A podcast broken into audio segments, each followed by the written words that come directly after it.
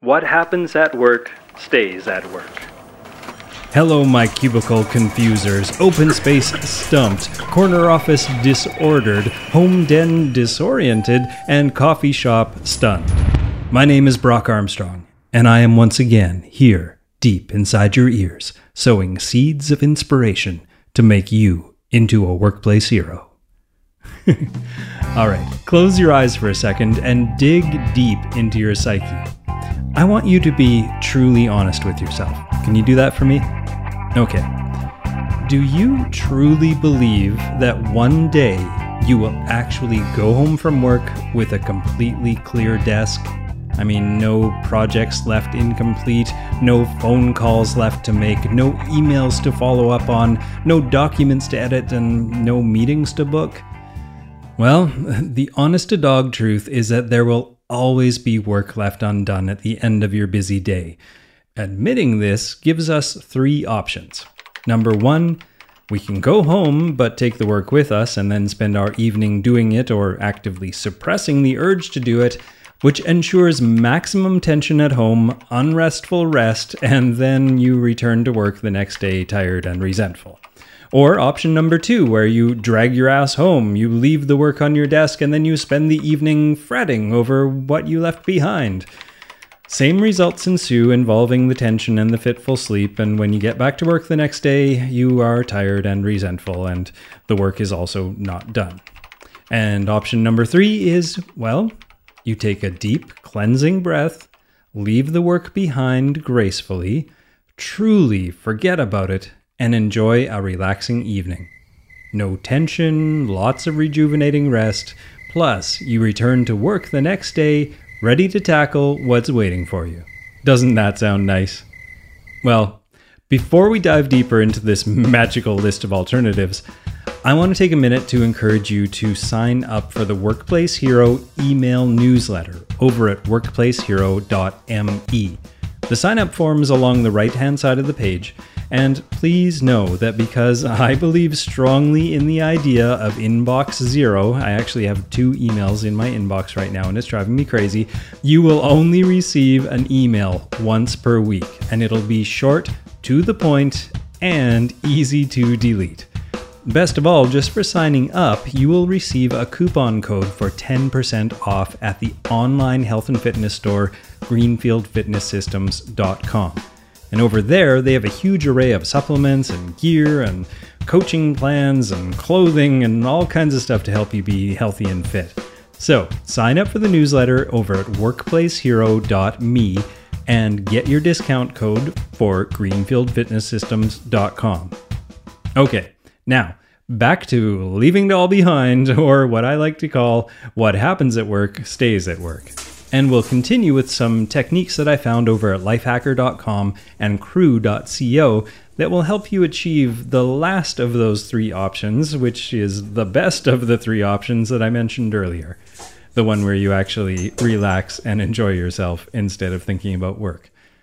All right, the first technique is kind of like a cool down after a hard workout.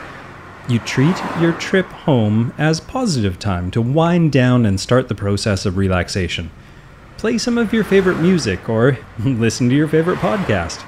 And I would suggest not catching up on the news or scrolling through your social media.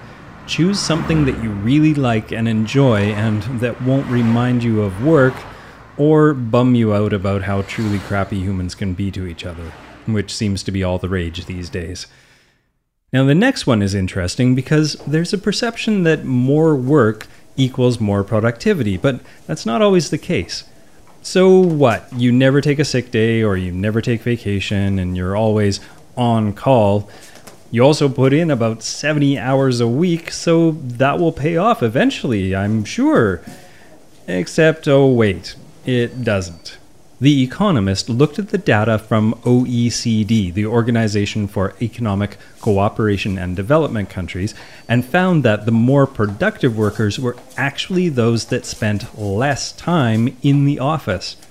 Lifehacker takes it one step further and actually puts a number on how many hours we need to work before we begin to see diminished results. And hint, it's about 30 hours a week. If there was ever a reason to leave work at work, this data should be it. I mean, you're actually making yourself more productive.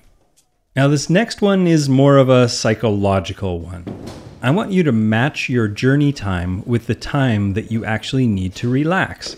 And if that means taking a long scenic route home, well, so be it. If that means stopping at a park along the way home, well, that's just fine. Your family and your friends and your roommates will prefer that you are a half hour late, but in a calm and pleasant mood, rather than a half hour earlier, but in a foul one. I promise. This next one is good. Never be in a hurry to get home, which seems counterproductive, but if you are in a hurry, well, then every holdup, every traffic jam, every pedestrian that's trying to cross the street in front of you, every late train or missed bus will be a source of additional stress. So try to take it easy. And I don't mean you have to drive under the speed limit, just simply treat your commute home as your time, a period that's just for you. All day you're at other people's beck and call, but now it's time to relax and be yourself. All right, I really like this next one, which is if you need to rant and or vent, do it before you leave work or do it along the way home curse the world in the privacy of your own vehicle, or yell at the wind as you ride your bike home, or go to the noisiest part of the subway platform and rant where no one can hear you. Just don't walk in the door when you arrive home and launch directly into a rant. I mean, who wants to bring a cocktail and slippers to that? Also, take a minute at the end of the day to write down your accomplishments because, well, it's easy to get bogged down by everything that you still have to do that often we forget everything that we've already done. I mean, what good is working if you can never take pride in the accomplishments that you put so much time and effort into?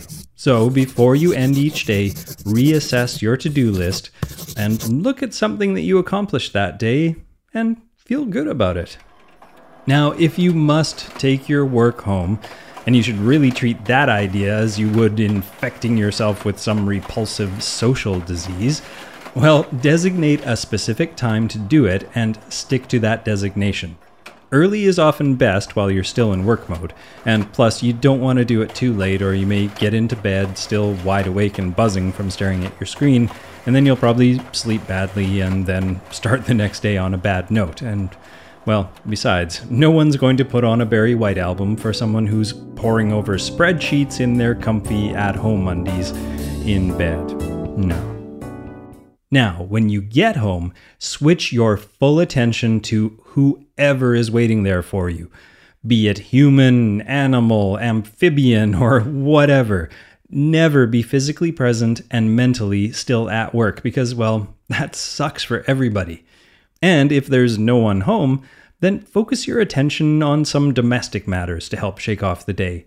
Do whatever it takes to get work out of your brain. And here's a good one always keep your promises. If you've planned to go out for dinner, don't cancel, claiming to be tired or swamped. If you promised to help your kid with homework, do it. If you said you would dive into the new season of Game of Thrones, well, dive in.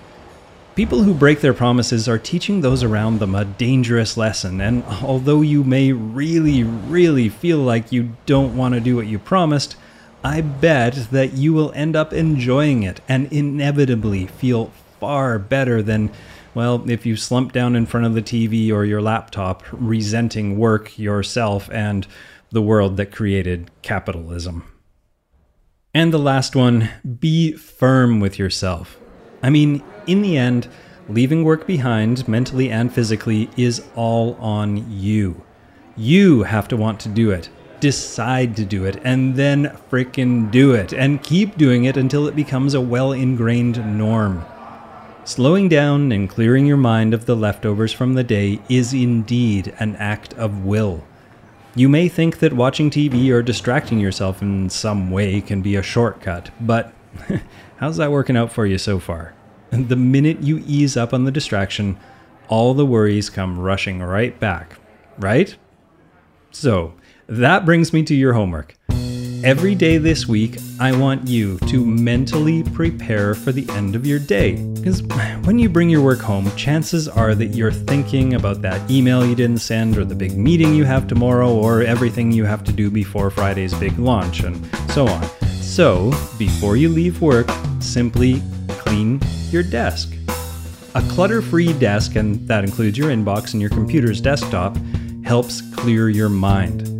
Physical clutter competes for your attention, and because our weird little brain has limited attentional resources, this competition can reduce and damage your productivity. So, try cleaning up about a half an hour before you're done with work. The process of putting things away, both physically and digitally, can help you mentally sort through your day. Organizing your desk helps you organize your mind. And if you work from home, well, this is even more important. If you don't clean up your work area, you may feel like you are physically incapable of actually leaving work behind. Now, another great way to begin winding down from your day is to make your, wait for it, to do list for the next day. you know how much I love my to do list but this will make sure that you know that you are ready to start the next day with a plan and goals all in mind, which means you'll spend less time thinking about everything you have to do and more time actually doing it. And this will, in turn, help you have a restful, non tense evening of focusing on your friends and loved ones, or whoever the heck is actually going to rule over Winterfell. Come on. You know nothing, Jon Snow. Okay, as a closing note, I want to tell you something cool that Google is actually doing. Google is conducting a decades long study into the work lives of its employees in an effort to understand how people work better. And what they've discovered so far is that 31% of their employees are able to leave work at work, which means that 69% of people take their work home with them. And it's more than that, though. People are actually unable to distinguish between their work life and their personal life.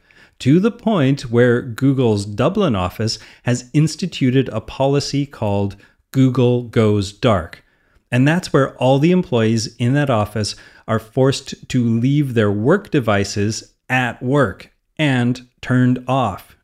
Now, this was done in an effort to draw clear boundaries between home life and work life, and I think that's pretty awesome. Nice work, Google, and I think that all of us workplace heroes should follow suit. So, go make this week a dark one. Workplace Hero is researched, written, narrated, and recorded by me, Brock Armstrong, with story help this week from Eleanor Cohen. Podcast logo by Ken Cunningham, and original music by my band, The Irregular Heartbeats.